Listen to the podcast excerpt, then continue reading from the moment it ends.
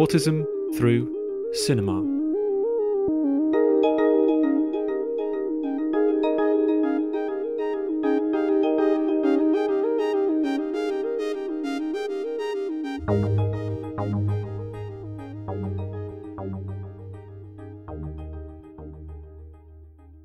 Welcome to the Autism Through Cinema podcast, investigating autistic presence and expression on screen.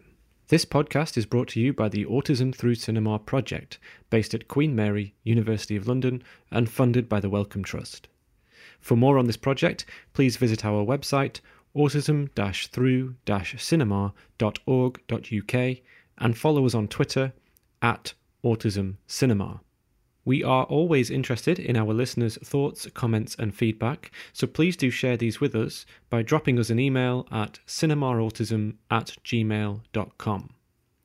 If you like what we're doing, please subscribe to the podcast and share our episodes far and wide. In today's episode, we welcome a special guest to the podcast. Lillian Crawford is a film journalist who has written for Little White Lies, Sight and Sound, Girls on Tops, and BBC Culture, and has recently taken on a new role as question researcher for the BBC's University Challenge. Lillian brings the 2001 cult romantic comedy Amelie to the podcast for discussion, and she is joined by regulars Janet Harbord, John James Laidlow, and Alex Widdowson. Thank you for listening. We hope you enjoy the discussion. Hello, and welcome to another episode of Autism Through Cinema podcast. Today we're discussing the film Amelie from 2001 by Jean Pierre Jeunet. Uh, and in discussion, we have our regular members uh, John James Laidlow, Alex Widdowson, and myself, Janet Harbord. And we're delighted to be in discussion this week with our special guest, Lillian Crawford. Uh, Lillian, you may know as a film and culture writer who publishes in uh, places such as Little White Lies, BBC Culture, Sight and Sound, Girls on Tops, and Screen Rant. Uh, her work often focuses on issues of gender and trans representation. Um, she's also uh, a video essayist with a particular penchant for Powell and Pressburger, I've discovered. Um, and also, uh, I think one of the most interesting things I've read recently by Lillian was about a challenge to the film canon and the and the idea of, uh, the best of compilation lists that tend to uh, reproduce ideas of white Western heteronormative ideas. Um, so, uh, really compelling writer and thinker about film we have with us this week. Um, so, I'm going to hand over to Lillian to tell us why Amelie has been her choice for us to discuss on this particular podcast. Thank you. Um, yeah, as you say, a lot of what I'm interested in is how sort of um, the canon of cinema has been curated and um, dominated by a very specific sort of um, critical perspective. Um, and what a lot of my research involves, and something that I develop, is um, about post-war British cinema and women in post-war British cinema, and and representations of queerness in the 40s and 50s as well. Um, and I, I do a podcast called Listen to Lillian about that, and I have a blog um, developing on my research that I was doing at university. Um, so I was thinking about doing a film from that period um, on this podcast, and I thought I could do that, but then I decided that actually I'd choose something more personally um, powerful um, that I connect with um, on a level of, of autism and, and, and, and as a woman who perhaps doesn't always notice the fact that there are autistic traits there. And I think it's a fascinating film to look at because it's one of those films where it's sort of autism is written into the fabric of the film rather than sort of being overtly stated that Amelie is an autistic character herself. So yeah, I thought this was an interesting film for us to discuss and to sort of illuminate those those aspects. Absolutely. Would you mind telling us a little bit about the setup of the film, who Amelie is? Yeah, so the film sort of starts off with this incredible whirlwind of information um, of how she sort of came into the world at precisely the moment um, at which she was conceived by her parents, um, and then she uh, is is sort of described as being incredibly quirky um, and sort of very sensorially aware. She gets a lot of pleasure from things like cracking creme brulee and skimming stones on Saint Martin Canal, um, and she works at this at this cafe and and and she, one day she's she discovers a box of items in her apartment and she decides to find the person that that belonged to. Um, and that sort of leads her on a journey to do good things um, and ultimately to, um, she finds a a photo album and um, she starts to sort of develop feelings, um, romantic feelings for a man that she's never actually met. Um, and these are very new and scary feelings to her. And it's sort of about her romantic pursuits, perhaps not the right word, but um, sort of uh, calamities that befall her on, on her journey to sort of expressing her feelings towards this man. I mean, one of the things that struck me about this film is how much it's it's a film that is interested in accidents and contingencies. Um, and I really liked that about the film that it's very playful, um, and we have a sense of of Amelie's imagination that comes into the world as a mode of engagement. That there's a sort of uh, a way in which she operates in the world indirectly with people through through tricks, through um, setups, uh, and then there's also in the film a lot of use of, uh, of of mediated communication of things like letters, photographs, videos. Um, I think there's also uh, voice recorders and and um, and of course the, the, the the stills camera that her father gives her when she's when she's young. Um, so there's a way in which the film kind of sets up all of these these these ways of communicating that are indirect and, and through something else. And the film is a sort of a gradual move towards the final um, contact between her and and this man who she falls in love with from a distance. And and I think that that's a really um, really interesting way of thinking about the difficulty of of communic- of communication, of, of direct communication, of how to correspond with people, how to approach, um, and that that seemed to be very much um, at the heart of the film, and also, of course, about contrivance itself. And filmmaking is a contrivance. So I thought there's it's sort of the film's quite playful, but it also plays plays with that idea of communication as um, always potentially troublesome, but also, but also um, delightful, and that's that's kind of where we we go to with the film. Yeah. Oh, sorry.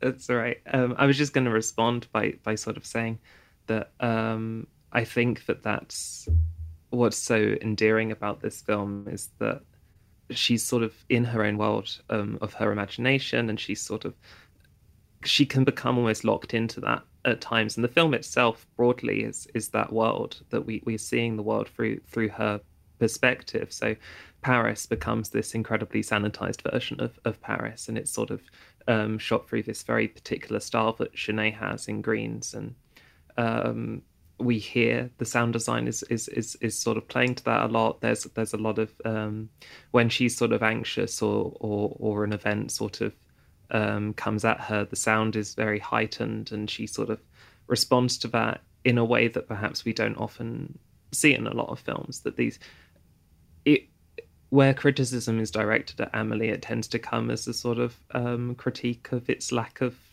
naturalness or, or, or, or realism from from a certain perspective. But certainly, when she's sort of in the metro station and the sounds are heightened or uh, and so on, you sort of it gives you an idea of what the world can sound like to an autistic person at times and I think that that is particularly heightened during moments of, of social anxiety, and that's perhaps where I most most related to Amelie when I was younger, and, and, and as I've gotten older as as as a woman, negotiating those sorts of relationships and not always being clear on what other people's intentions might be, whether or not they might be the same as your own.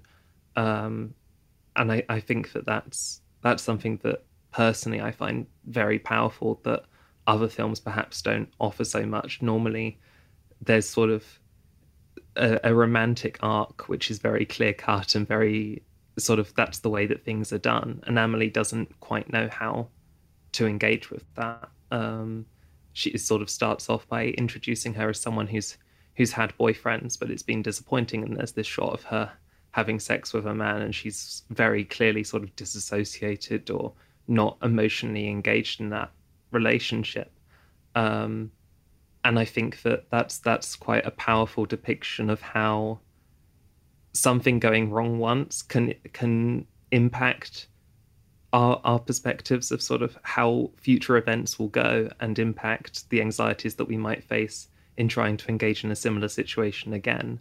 Um, and there's this, this this beautiful theme that comes throughout with the the guy who's described as the glass man that she can take a few knocks and it won't be the end of the world but it can it can feel like that to her um, which i think plays into that that sort of broader fabric of the film. I just wanted to start by thanking lillian for suggesting this because um, i haven't seen this film in many years and I, I was slightly nervous that it because it was a film i loved when i was much younger that i wouldn't it wouldn't live up to perhaps my more particular snobby tastes now. Um, but and also I, I wasn't diagnosed last time I as autistic last time I watched this film, and I was really I re- really surprised and and glad that that I really enjoyed this film, and I mean it's it's about twenty years since it came out, and I think it's it was like it was really nice to watch the film now and see how all these characters um, interact and form a little community, especially, you know, hopefully coming out of, of lockdown and how how difference was really celebrated. And um, um, Amelie seems very sort of non-judgmental of the characters that were um, labeled as different. There's there's Lucien, the the the grocer's um, assistant, who is quite rudely um, described and, and, and bullied by the grocer, and and there's the glass man, and there's there's a there's a, a brief appearance by a husband who's described as senile, and and whereas whereas his the the man's wife is sort of judgmental of him, Amelie really connects with him, and he he says you know we've we've got to find a way to let out our stress and she whispers i skim stones and yeah so i thought it was a, a really nice film to watch especially especially right now. Yeah i was quite struck by that um, uh, what, you were talking about john james the uh, the supposedly senile husband who is labeled that way because he likes hole punching the leaves of the houseplants but obviously it, it should in fact be reference to memory, and he has perfect memory, remembering the family uh, that lived in the flat that he was that Amelie was trying to look down, and the wife who who so cruelly dismisses him has to get out her ledger and uh, find out the information through this sort of record.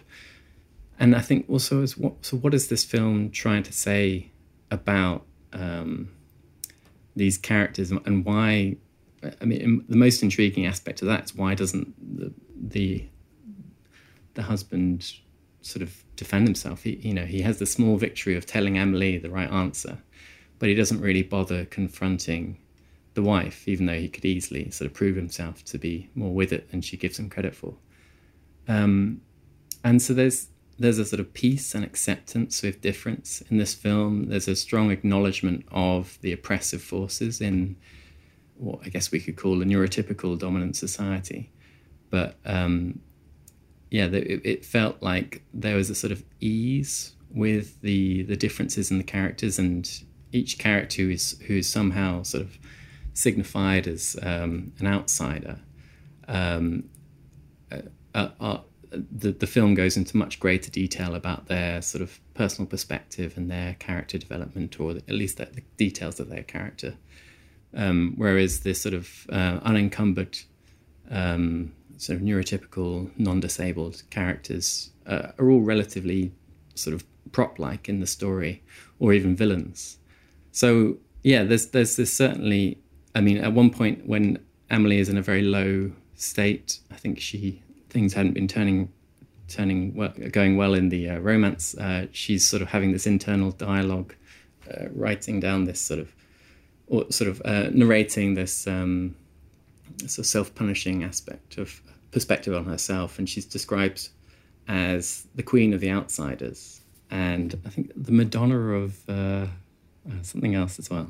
Yeah, the Madonna of the unloved, and um, so yeah, there is this sort of that I think, yeah, there's a lot of sort of acceptance and embracing of those cultures. And I think, you know, at worst, there's maybe an us versus them attitude in the film. So um, Amelie does take vengeance on the grocer who is so cruel to his um, to his uh, assistant um, grocer, and she basically sort of shuffles around items in his in his home. She sort of steals a key, basically gets it copied.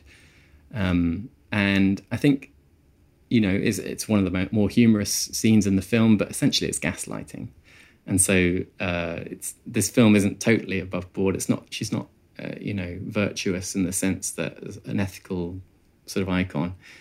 But I guess uh, maybe it's like the tables are turned. Maybe that's the reason she gaslights him. Um, yeah, it's interesting you saying about sort of um, her internal monologue, Alex, because um, it's something that the film doesn't really sort of allow. There, there is a voiceover, but it's from a sort of omniscient narrator. It's not from her perspective. Um, I don't know if any of you have seen the stage musical of Amelie, which is in in London at the moment, but that that gives her that sort of monologue that she's she's sort of sing she sort of sings those those thought processes. So there's like when she first goes to the um, the porn video shop where Nino works, and she's in the musical. She's dressed as a nun, and she starts panicking that if she meets him dressed as a nun, he'll think that um, she's chaste and, and not interested in in in sex. Um, which she sort of sings this whole song about. Um, there's a really beautiful metaphor in the musical that's not in the film of of when she was taught by her mother at home. Um, she was told about a ship that sort of goes towards the shore, and her perspective on the ship is that it's always there's always still halfway to go. That the distance is always the same, no matter how close you get to the shore. And she sings about that in in the in the musical, and uh, whereas in the film, these, these are all things that are sort of more implicit things that you can code in a film through music or through sound design or through visual cues that you can't necessarily do on stage so they have to make it perhaps more more obvious what sh- what she's thinking um, and I, I wonder if that's why to some extent Amelie hasn't been discussed very well, I mean it has been discussed through an autistic perspective but not not much. Um, and I think it's interesting that perhaps as an autistic person watching this film, those those elements will perhaps stand out more than they would to sort of and and someone who's not autistic watching this film. Um, yeah, I'm just interested in what your thoughts are on that. Well, um, like I think a lot of the rest of you, um, I've not seen this film in a very long time. Um, I mean, I must have been I don't know, 14 when I watched it. And obviously it was brilliant at the time. Um, but I, I was absolutely astonished at how many sort of overtly autistic traits were sort of presented in the film. Uh, I mean, Lillian, you've covered a lot of them already. But um, so I did a quick Google and I found uh, a few uh, um, sort of Twitter threads, sort of uh, chronicling the uh, the sort of details of autistic, autism in the present in the film. Uh, ben autistic autisticteria, it's quite hard to read Twitter handles. But um, yeah, so Ben Ben basically went through all the different details, screenshots, captions of all these aspects of it, and started a bit of a discussion. And part of it was really trying to understand why why is this character not labeled autistic? What was the point uh, in um, sort of coding but not really acknowledging? And someone raised the point, well, it's a French film, and, and there's a possibility the sort of narrative of autism is very much um, dominated by psychoanalysis, uh, and even to a certain extent, is not called autism. It, it, sometimes it's referred to, or something similar sort of traits are referred to as childhood psychosis or, or various other sort of labels. Um, and so it's a, it's a, very, very different history and, and, and sort of contextual framework for autism in France. Um, so that might be an aspect of it. But actually, also the narrative links, um, it, it, sort of justifies or, or, sort of explains or implies that uh, Amelie is shy and, and introverted and, and uh, because her parents were um, somewhat uh, uh, shy themselves and uh, uh, hypochondriacs, and she was homeschooled. And um, you know, there's even over reference to her sort of desperately wanting affection from her father, and this ties into the very old and debunked uh, sort of psychoanalytic uh, justification or explanation of autism being an emotional uh, sort of uh, condition relating to um, behavior of parents. Uh, I mean, this has been dismissed. Uh, I think it was Bettelheim who who was sort of pro- propagating this in, in America. But I mean, this was dismissed a long time ago. But it was a very very damaging narrative that put all the blame on parents. But you can see that uh, in the sort of structure of this narrative. So it could just be a totally different um, psychological framework, uh, which explains why the label's not used.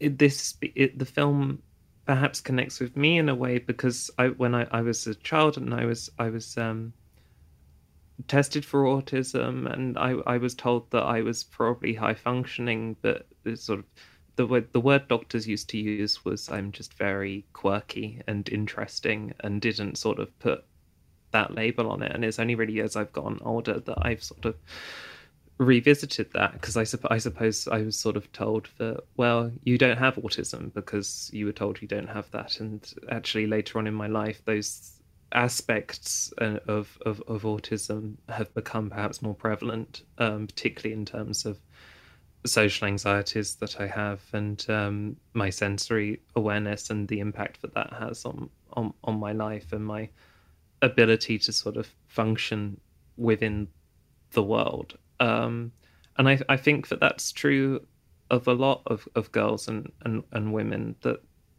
perhaps it's not always obvious. I don't think Amelie is is is quite reclusive and there's no reason for her to sort of speculate that she would have autism. As you said, her parents are sort of presented almost. I mean, it might be because a lot of the characters in the film sort of almost might seem autistic because we're very much seeing it through Amelie's perspective.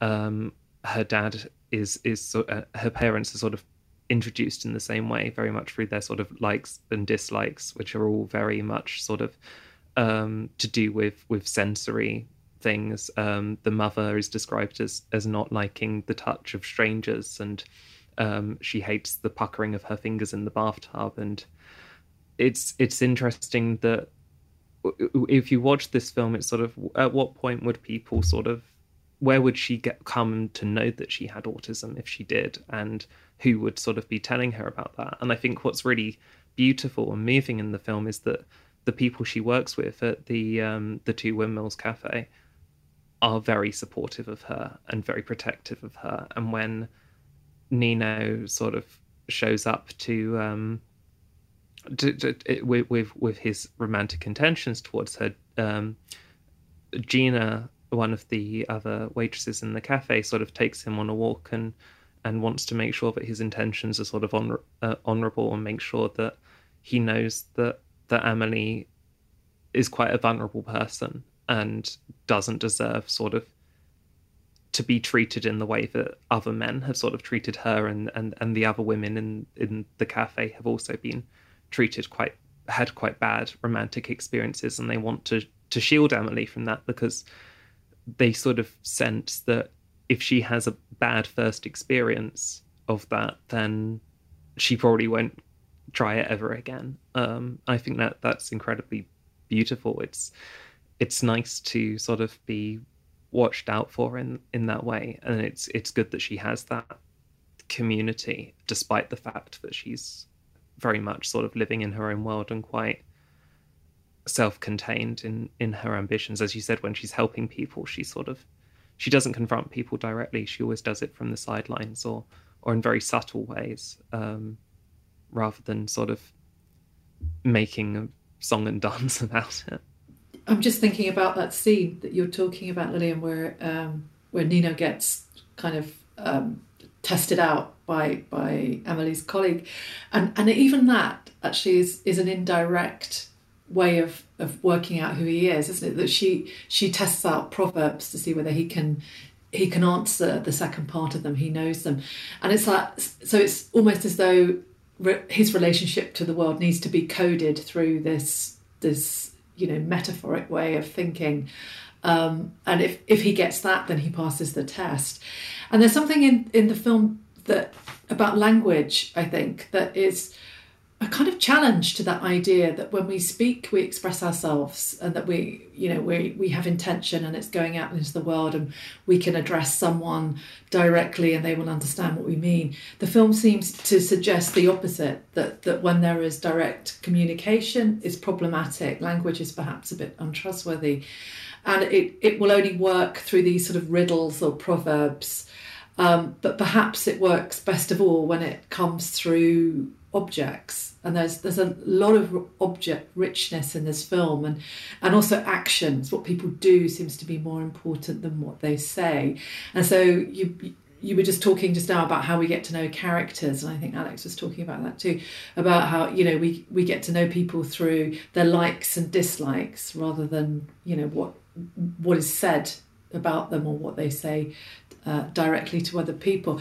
And I thought that was that was a kind of a reference to autism as well in the film, or it's certainly a way that we might understand autism as sort of not putting language as a primary thing, as a, at the centre of um, of our experience. Um, we've we've mentioned um, get, getting to know characters through their actions and their likes, and and the way we're introduced to Amelie's parents is um, they they both do a, a, similar sort of ritual where they they empty something, sort it out, and put it all back. Um, and with with the father, it's the toolbox, and with the mother, it's the handbag, and that's um, it's quite heavily gendered, and um, the way Amelie sort of sort of observes, she almost makes makes like character bios for people, and she has sort of shortcuts for interacting with people. Um, I wondered if that was sort of um, referencing um, this sort of. I think it, it's primarily anecdotal um, descriptions of how women with autism or autistic women um, quite often go undiagnosed for longer or in greater numbers because they learn to to mask socially very early on. They, so perhaps this speaks to these sort of almost like shortcuts and, and and, strategies that Amelie's learning to to move around in the world and, and interact with people. Yeah, I I definitely think that that that's the sort of the, the narrative thread of, of, of Princess Diana and how she sort of sees on the television about her um, her good deeds and things, and she starts to emulate that because she it's it's interesting how watching something on a television screen she decides to emulate that because she see she sees um, Diana as someone who has sort of successfully engaged with people um, on on on a very large scale, and she sort of starts to try to mimic that behavior in her own life, and and it sort of starts off the, the voiceover comes in and sort of says, um, if it works and she returns the box to Bretodeau, um, then she will be a do-gooder and, and, and always help people out. And if not, too bad. It's it's she's never going to try that again. And I think that's that's perhaps partly why film appeals to me and it always has done is that I I, I do sort of emulate things. Um, I there's a really beautiful documentary um, called Life Animated, which I'm sure you're aware of, um, where um, an autistic man learns to sort of communicate through Disney films, and that's something that I would do as a child. I mean, I still largely talk in film quotes and book quotes and things because I find that a good sort of reference point. Um, and I think that that's something that's really interesting in sort of her almost obsessive behavior in that respect. And that's something that other characters have, as you said, it's sort of like the different hobbies and pursuits that people have. Nino himself has these these things like collecting the, the, the photographs from, from from phone booths and this these sort of rituals and and interests that allow them to sort of ground themselves within the world, um, which I find very relatable and quite beautiful um, in ways that perhaps th- things that in in any other context or a different sort of film would go unnoticed, but um, Jeunet sort of finds the beauty in and believes deserves the attention um, of narrative and, and, and of film that um, perhaps we don't see elsewhere. I I really appreciate. Um, Lillian, you were you were talking about sort of emulation and sort of borrowing from films and and as a sort of you know a, a way to navigate the world and, and, and this is something I do as well. You know, I just went to a wedding, and the journey down there, I was trying to figure out which horror movie we were in the first act of.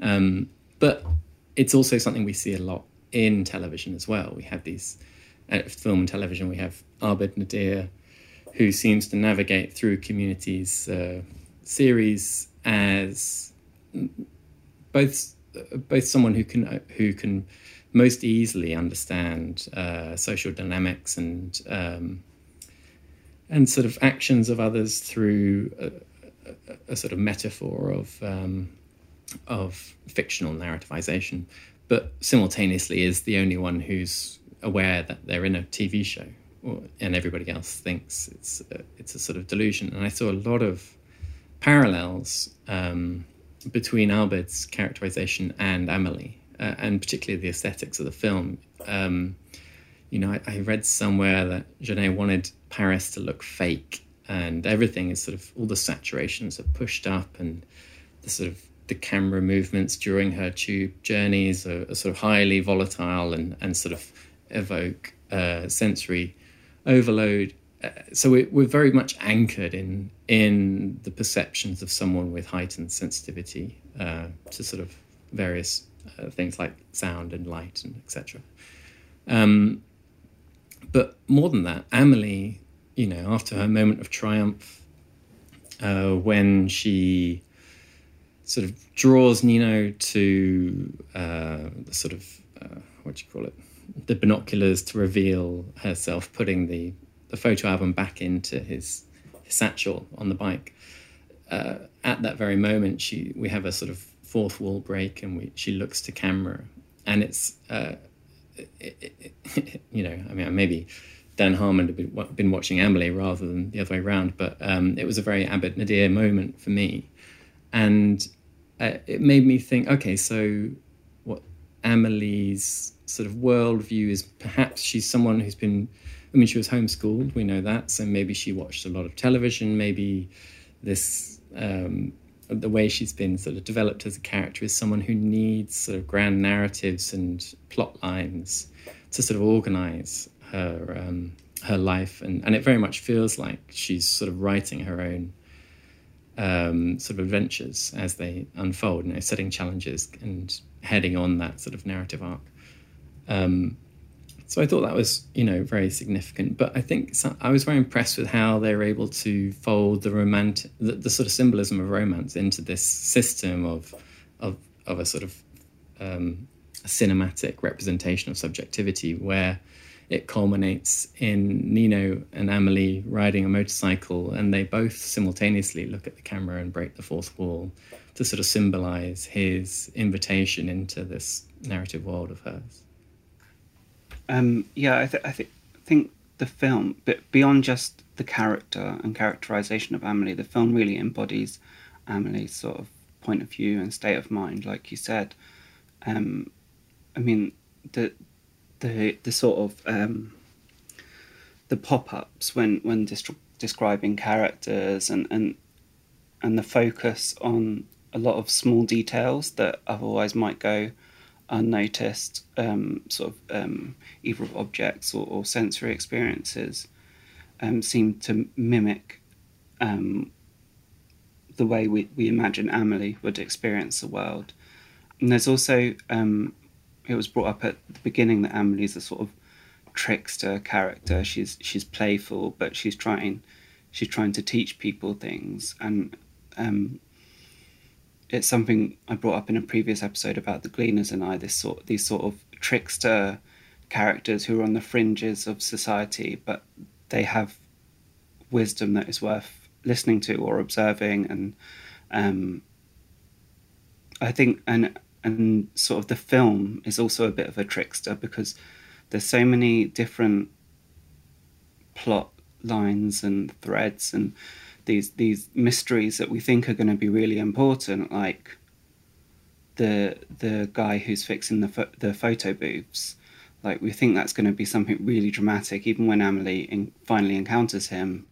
You know it, it it's it's this big moment in the film, or it feels like it, and and then it's kind of like run of the mill, like he's just fixing them, um, and yeah, it's it's it is a, a romance film kind of. It, it it tells a romantic story, but it sort of it meanders and goes sort of all over the place to get there, which is really nice. Yeah, I, I think um, that that's really interesting about sort of things that might not seem significant.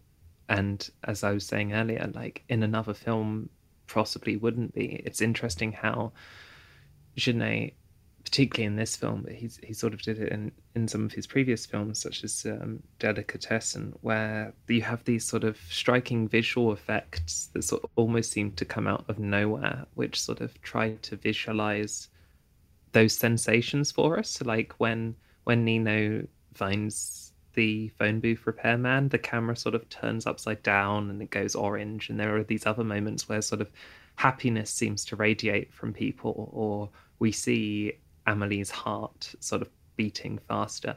Um, and that really puts us into sort of her mindset and her her feelings. Um, I think that Jeunet's visual style is very clear throughout his films. He he has a he has a real love of the color green, um, which I I don't know if that's symbolic of something or if he just really likes the color green. Um, but it's it's interesting how this is one of the other films I, I was thinking about um, suggesting was was Moonrise Kingdom and the films of Wes Anderson and how sort of you have these sort of perfectly curated aesthetic worlds in a sort of as, as, as I keep talking about sort of autism as as a fabric of cinema beyond just sort of a character, um, as that you can actually sort of you can go beyond the individual to sort of um, create it within the broader cinematographic aspects and and, and the mise en scène of a film. Um, and another another um, filmmaker who I was sort of thinking about, particularly at the start of the film, is M Night Shyamalan whose films are often dismissed for their dialogue, and his dialogue is very functional. Um, his latest film, Old, sort of starts off with this this child character who who says, "Hello, my name is whatever." Um, I, I, I like this. I don't like that. Um, what is your name and what is your occupation? And he goes around a beach and introduces himself to people like that. No, I find that kind of dialogue incredibly sort of reassuring and nice. It's it's quite nice sometimes to just have people's sort of exposition and intention stated so so clearly. And I think that there's some of that in this film as well, where the dialogue is very to the point of what this is and what that is is very the, the specificity of the film is something else I really appreciate. Um, the love of like statistics of just how many wing beats per minute the blue fly has at the start of the film, or or um, how coincidence coincidences sort of are set up through the specificity of time and things. So I think it, it's all of those elements of, of the filmmaking process that can actually be inflected by autistic traits or autistic sensibilities, um, which is perhaps why I love the films of Shyamalan and Anderson and, and Jeunet because they they they hit a very specific sensibility that I think is something specific to me as as an autistic person rather than just as a viewer of cinema. That was really beautifully put. Um, thanks, Lillian. I think that's you've kind of you know encapsulated something for me about this film and the way in which it uses cinema's repertoire of sensory effects to to to, to enable us to to feel things and, and see Amelie feel things through those devices. And one, one of the most powerful ones for me was when as when she has that moment in the cafe where um, towards the end when she's seen the guy walk out and, and she's sort of missed her moment of of making contact with him despite having set this up.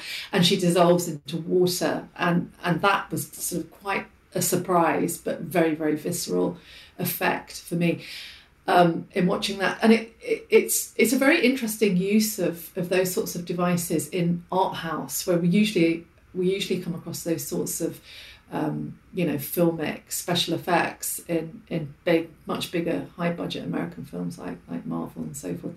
Um, so it's I think it's a very interesting twist to see this twenty years ago and and in in a very different uh, genre. But I'm also interested in the, your comment about about time and, and detail, and I was thinking about this this quite a lot. Like what what what is this film doing with time? Because we we have this this detail of how things are happening simultaneously, and it's there at the beginning and it's there again at the end. You know, the film opens with you know at this moment in time, this this fly was dying on a road. That this was happening in this other place, and I wonder what people made of that.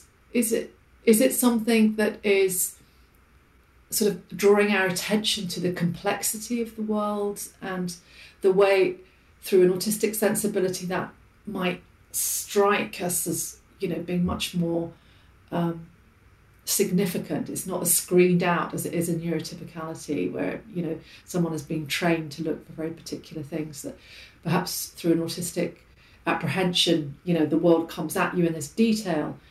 Um, or is it doing doing something else? I don't know. I'm interested in what people might think about. I, I thought, I mean, time was quite confusing in the film. You know, we're told very near the beginning that in the next what 48 hours everything's going to change, and then uh, we we watch this film and it feels like it's happening over weeks, and it's hard to imagine it all happening in two days. Um, but also, uh, you know, we're given all these incredibly precise details very early and at the end of the film, so there's a sort of sense that everything's sort of you know very very sort of locked in and and there's a, a, sort of powerful awareness of time from the sort of directorial perspective.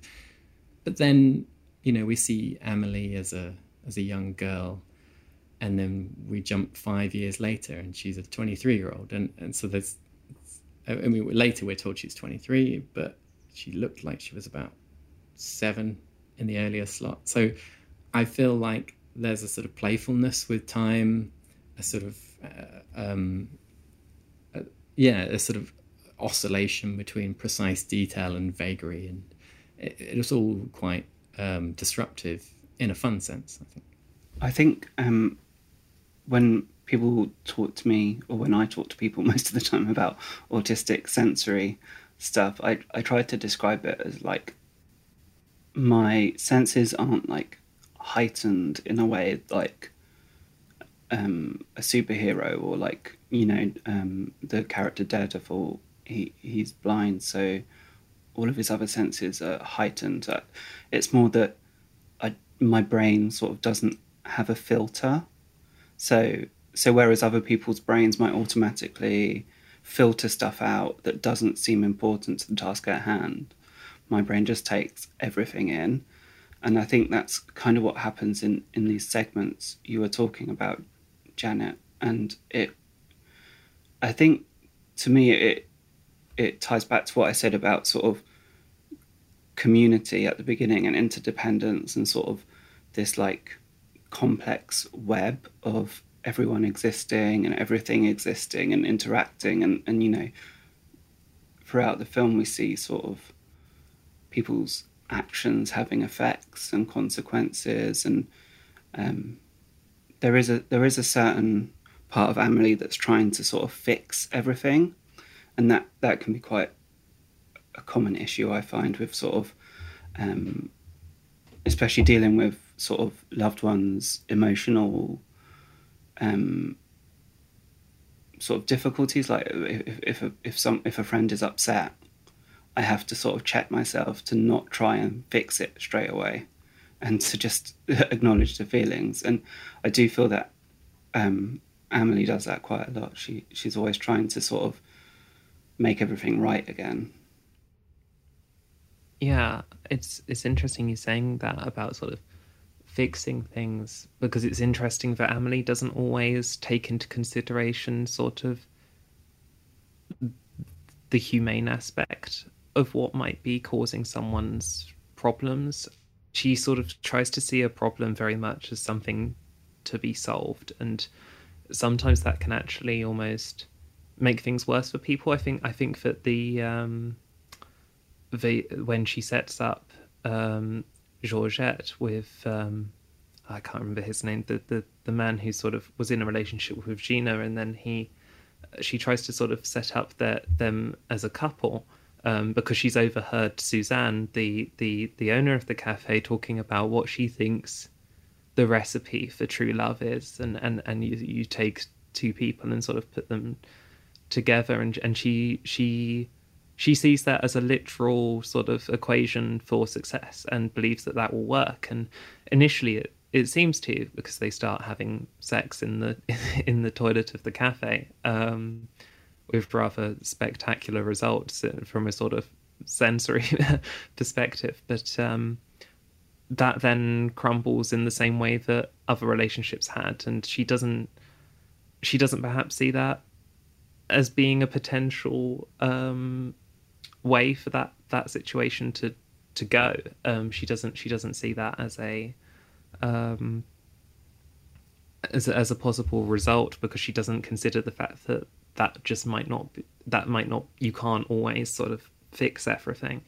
Um, and i i think that when when things go wrong i mean certainly in my life and and um, one of the, one of the things that i write about a lot is about trauma and the impact of trauma on um, on people's ability to sort of form relationships and and the fears that might be involved in that. Certainly um, in my own experience with with with relationships and and and forming relationships the traumas that i've faced have sort of impacted that there's um there's a scene in the film where we see uh, Nino's childhood, and um, it says well, where Amelie was lacked friends, and she sort of made her friends with um, these beautifully animated um, imaginary creatures in her bedroom, and um, and her goldfish Blubber.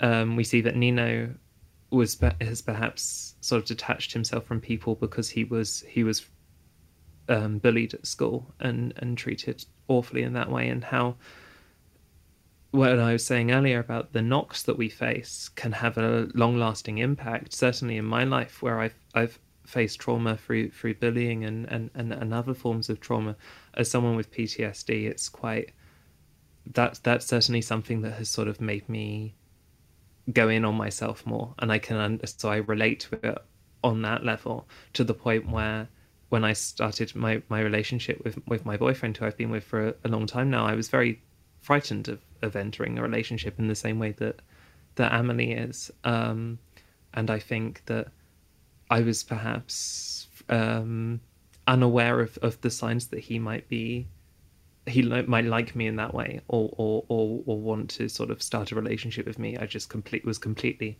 oblivious to it and i think it's interesting that amelie herself is sort of there's there's a really beautiful visual moment when Nino comes into the cafe and she's standing behind um, a glass barrier, and it's almost like she's sort of so distanced from him, and she can't acknowledge that they're in the same space. Um, that, that there's almost she wants to put a barrier between them, and that's something that I know that I do in in my own life and and and have done previously. Um, and then she she melts into water, as you as you said, Janet, and that's an incredibly beautiful illustration of what those moments can feel like. That you you sort of you're in that moment, everything in your brain is sort of telling you that you want to move forward with something, but there's something holding you back, and you can't quite articulate what it is. And when the moment's gone, you just sort of crumble. Um, and I I think that that that scene in particular is is really really powerful at articulating what that what those moments can feel like. Can I just raise a question about the arc of the film, sort of on on the back of what you're saying, Lillian, that there's in that sense of Amelie having missed her moment there. There's also um, the the time when she's watching a film and and the character in the film says, uh, and I wrote this down if Amelie chooses to live in a dream and remain an introverted young woman, she has an absolute right to mess up her life. Um, and there's this comes in to the film at a certain point, I think it's about two thirds of the way through, where what we have been witnessing in terms of Amelie's intervention into the world on behalf of other people um, seems to be effective and and delightful in the way that we're talking about. And suddenly there seems to be this reverse angle on her. You know what what is she doing? Is she living her life? Is this is this register which is now positioned as a dream uh, one that's that is actually working for her and i think we're sort of tasked in the in the final act of the film to to think that through and i I guess I'm just wondering whether that is uh, a whether whether that's a kind of a move towards something that's more heteronormative about the film, a sort of uh, that it has to end in a in a romantic clinch, as you were. That that, that Amelie has to to to get a partner and to settle down and and and and you know to live life in that in that way. Um, is does does the film perhaps sell out? I'm just kind of throwing a provocation in here. I think perhaps. Um, I mean, it, I did. I did notice that when Amelie counts all the couples that are experiencing an orgasm right now, I think it was. I think pretty much all of them appeared to be um, heterosexual, as as far as we could see, and um, yeah, it it is a bit I, d- I did notice that there was this huge emphasis on romance when it was t- it was said early on in the film that Amelie hadn't really g- got on with having a boyfriend before. So, what I guess why is she so focused on on romance and partly that you know that may be a way to, to hold the film together in a narrative sense and, and focus the film. But also, it, it, it might be what we talked about earlier sort of her, her masking and feeling like that's what she should do and, and, and feeling pressure that she's she's missing out and so she should really put all her energy well a lot of her energy into this into finding her true love yeah i mean i think the I mean, it's very clearly to me a romantic comedy.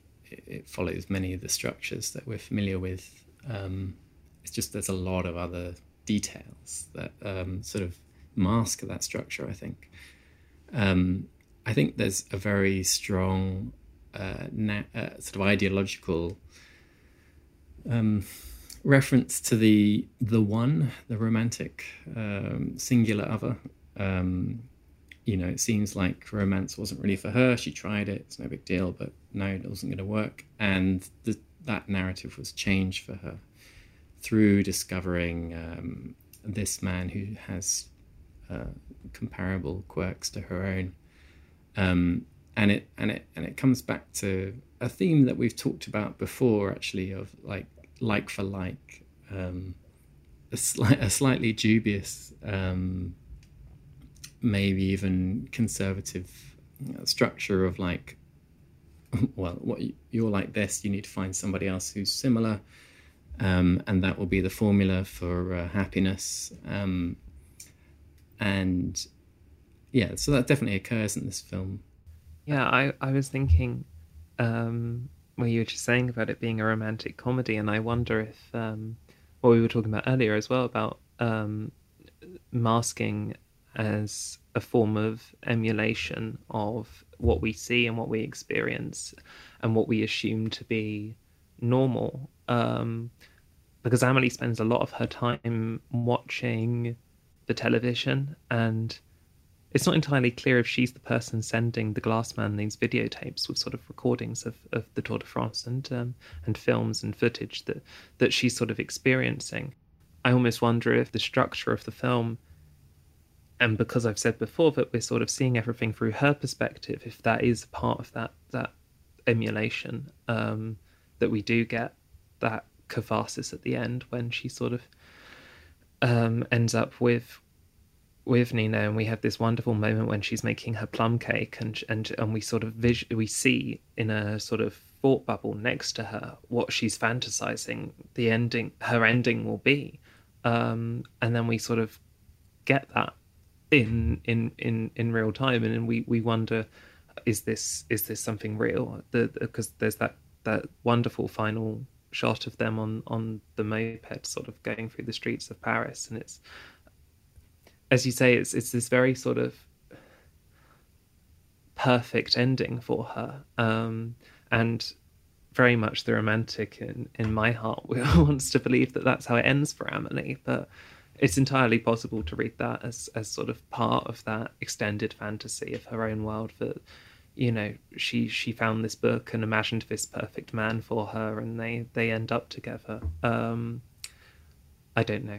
As I say, I like to think that that she sort of she she she likes the idea of of having a boyfriend. I think just one who she can relate to on on a level that she hasn't been able to with other men before. And I think that what I we was we was what's quite nice about the film is that it sort of establishes from childhood that both of them have this sort of um, neurodivergence that they, they both have these autistic qualities that they both sort of they're both people who are sort of caught up in their own world. And we hear that Nino's also had um, short relationships that haven't worked out when when she goes to the pawn shop. And Nino's colleague she says um, that he's had girlfriends but they haven't they didn't work out or whatever in the same way that Amelie has. Um, I almost wonder if the film sort of in in its obsession with coincidence and, and sort of chance meetings says what if we had two people with very similar sensibilities and what would happen if just by chance they happened to be brought together? And i think that that there's something quite quite beautiful in that which you're allowed to do in films i suppose. It doesn't have to be realistic. Yeah. No i agree with that. I think the film uh, is asking questions about that relationship between to, between chance and opportunity and strategies. You know, it also sets that up for us. What's what what is the most effective thing in life to to work everything out? And and Amelie does that, right? She has these stratagems, as she calls them, and she tries to make interventions, does make interventions, um, but also as the painter is is is trying to instruct her uh, you know, one needs to, to seize the moment to take the opportunity. And I think that's also what, what we see her doing um, at the end. Um, can I just raise one more thing about the film that um, is is uh, a, a, critical um, part of the, the discussion about it, um, which is to do with its sort of idealism about Frenchness. Um, there was quite a, a, a strong reaction to it in one critical response that, that became a debate um, about it being a sort of you know a retro version of, of French culture and life that was very white, um, that was more akin to kind of the fifties than than the time in which the, the film is set. Um, and I think that's something that we probably need to consider. I mean, one of, one of the things that, that struck me in watching the the the film is that it has the it has the actor Maurice Bénichou in it, who is a French Algerian actor, and it. I was just looking up the times, um, of the, the, years in which uh, he was making the uh, Code Unknown and Caché with with um, the Austrian film director Michael mm-hmm. Haneke, and. Uh, and in fact, it was the same year as uh, Code Unknown is made in the same year as this, and I, for me, uh, Bénichou always registers that that kind of otherness of of French history, the deeply problematic, violent history with Algeria, and that's that's the way in which he's he's cast by Haneke. And I think that he, whilst he's he's in this film, he he registers some of that in terms of his his acting um, repertoire. He's also you know allowed to figure here as as as a character um, who who uh, who is not engaged with that in this particular narrative. I don't know. I thought I'd just open that up to to see what other people thought. Yeah, I, I did notice that the, the film was very um, white, and um, apart from Lucien, I can't really think of any other characters who were people of color. Um, there, there was a rather uncomfortable bit where Amelie's walking with her father's gnome and um, she's sort of intimidated by three um, black men behind her, and I, th- I think you know, there's n- apart from those four characters, three of which are very minor. There's there's not there's not a lot of diversity in terms of race in this film. Um, I did notice that there was more diversity in the the passport photos in the book. Um, that Nino collects, but it, it, doesn't really feel like Paris to me um, at all. It feels. Um, I remember one of the first times I went to Paris.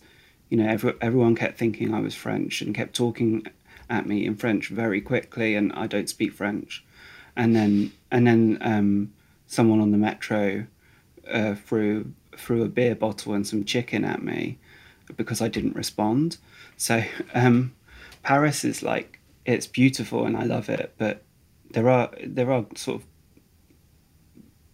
more sort of grimy real world aspects to it that we don't see in this in this film at all. I mean, just a quick note. I was having the same thought about um, diversity, and and I noticed the the photo album also had uh, you know had some diversity in it, but it was to a degree segregated there was like a page of um, black French uh, photographs, uh, people of, um, yeah. So uh, I mean, yeah, it is a it is a strange undercurrent uh, and very much a sort of fantasy world of um, something that isn't. I mean, I, I didn't think it was Paris. I, I assumed that parts of it were shot elsewhere, um, uh, but it was. Yeah, it's all Paris. It's now a tourist attraction. That uh, cafe. Yeah, it's interesting that the film is is is set in Montmartre, and it's a very sort of sanitized or or um, filtered through perspective of that. And I almost, I think this, uh, I I don't want to sort of dismiss that sort of criticism um, because I think it's very valid.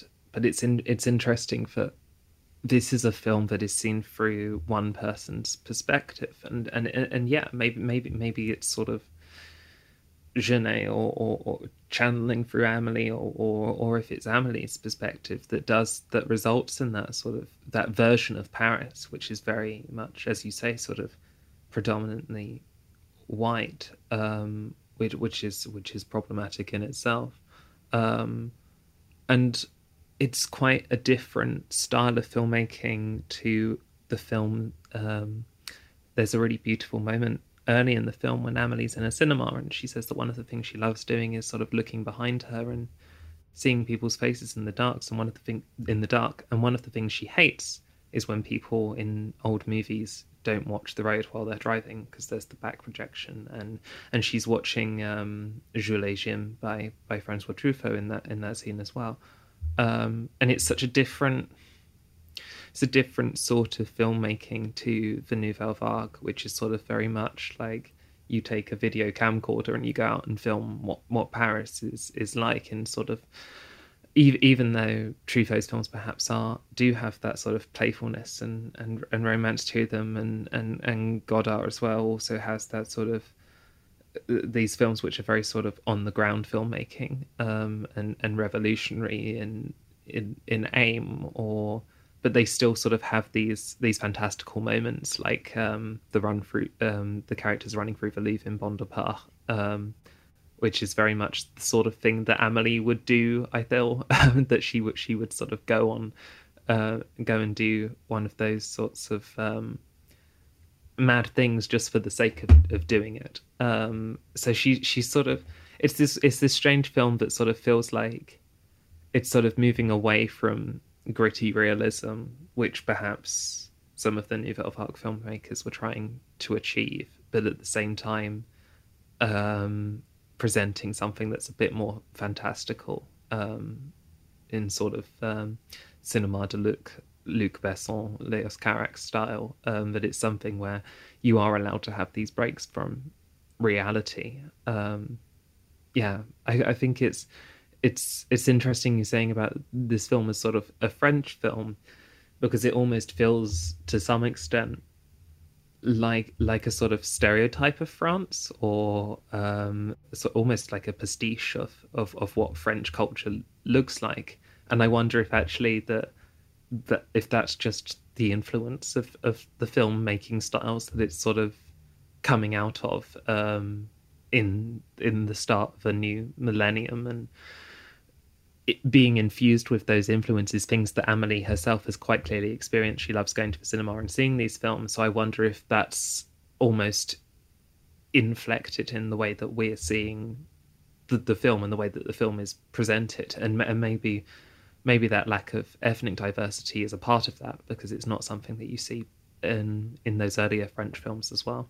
Yeah, absolutely. As as you were talking, that it reminded me of of uh, a, a, group of other films around this time, um, like Le, Pont, Le with um, uh, with Vincent Cassel, um, and also the works of the Spanish director Julio Medem, which are much more experimental uh, in that very kind of postmodern pastiche like way, where you know the studio system seems to be being referenced or narrative, three act narrative structures of Hollywood films are taken apart and put together in a very obvious way. And it, I, I think you're right that there was something in that moment that um, that that this film belongs to, in, in that sort of referencing of classic cinema and reproducing it in a sort of parodic or uh, uh, overblown, re- rewritten um, form. Um, okay, we've come to the end of our time really um, for our discussion of Amelie. I just wanted to ask people if there's any, are there any last thoughts that they want to share? Um, I when we were talking about issues of race in this film, and there was one small detail that I felt was maybe it didn't quite count as redemptive, but it was a sort of acknowledgement there's a lot of focus on photography, particularly these booth photographies, and we see various reasons why the portraits are discarded.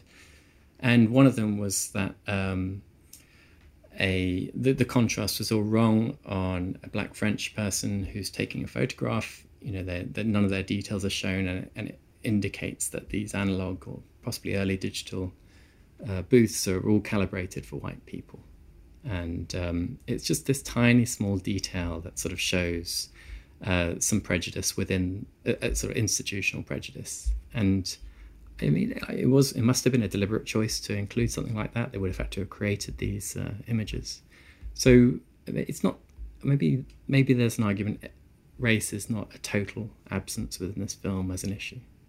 I also, uh, as we were just discussing, um, sort of the film's depiction of Paris and, and the more sort of real Paris, it made me think of um, that um, Paris syndrome that a lot of tourists experience, where they have this sort of idealized version of Paris, and then when they get there, it's kind of like it, it's a city. So there are, you know, there, there's there's there are there is there is rubbish and dirt. And um, I've, I've seen um, some discussions online recently that um, that um, actually a lot a lot of Parisians can be quite rude and, and almost um, and sometimes racist to to tourists, and so all of this sort of combines to create this sort of like brief sort of delusional slash altered state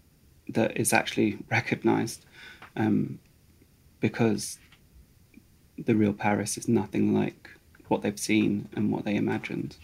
Yeah, Lillian, would you like the last word? Yeah, um, it's it's it's so interesting to talk about aspects of this film that perhaps I didn't notice, or, or, or and I think I think that's it's one of those films that you know we started off by saying that some of you hadn't seen it for a long time, and I think it's one of those films that really benefits from from rewatching it in in the same way that sort of um, a Jacques Tati film has these tiny details, and every time you go back to it, something like Playtime, vision of Paris in a very similarly sort of sanitized way, um, where everything works like clockwork and everything's so carefully engineered, and every time you watch it, you sort of spot something else within the frame. I think that Amelie's one of those films where there's all these beautiful details, and it, it sort of benefits from from revisiting. And it, it, to some extent it's a comfort film. It's it's a film that i know we sort of critiqued its its heteronormativity and its its sort of romantic ending but it's it's a film that feels like sort of warm embrace and and and, and acknowledgement of of how you might be feeling or the difficulties that that I faced in my life. And yeah I I I, I would just sort of like to end by sort of thanking you all very much for for for um, indulging it and, and and taking the time to sort of look for those details and and to discuss them. Um, yeah, it's been been really lovely. Uh, it's been lovely having you as a guest. It's it's been an absolute pleasure to discuss Amelie with you. So thanks everyone. Uh, Lillian Crawford, our special guest this week, John James Laidlow, Alex Widdowson, uh, and me, Janet Harbord, that's the end of our discussion of Amelie. Uh, we'll be back again in two weeks' time with a new episode. Thanks for listening. You have been listening to the Autism Through Cinema podcast, hosted by Georgia Bradburn, John James Laidlow, Alex Widdowson, Janet Harbord, and David Hartley.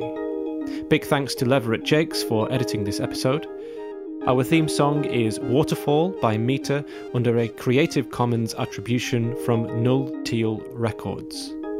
The Autism Through Cinema podcast is brought to you by the Autism Through Cinema project, based at Queen Mary, University of London, and funded by the Wellcome Trust. For more on the project, please visit autism through cinema.org.uk and follow us on Twitter at Autism Cinema. If you have any feedback, comments, questions, or musings, please send them to us at cinemaautism at gmail.com. We'll be back again in two weeks' time with another slice of neurodivergent cinematics. Bye for now.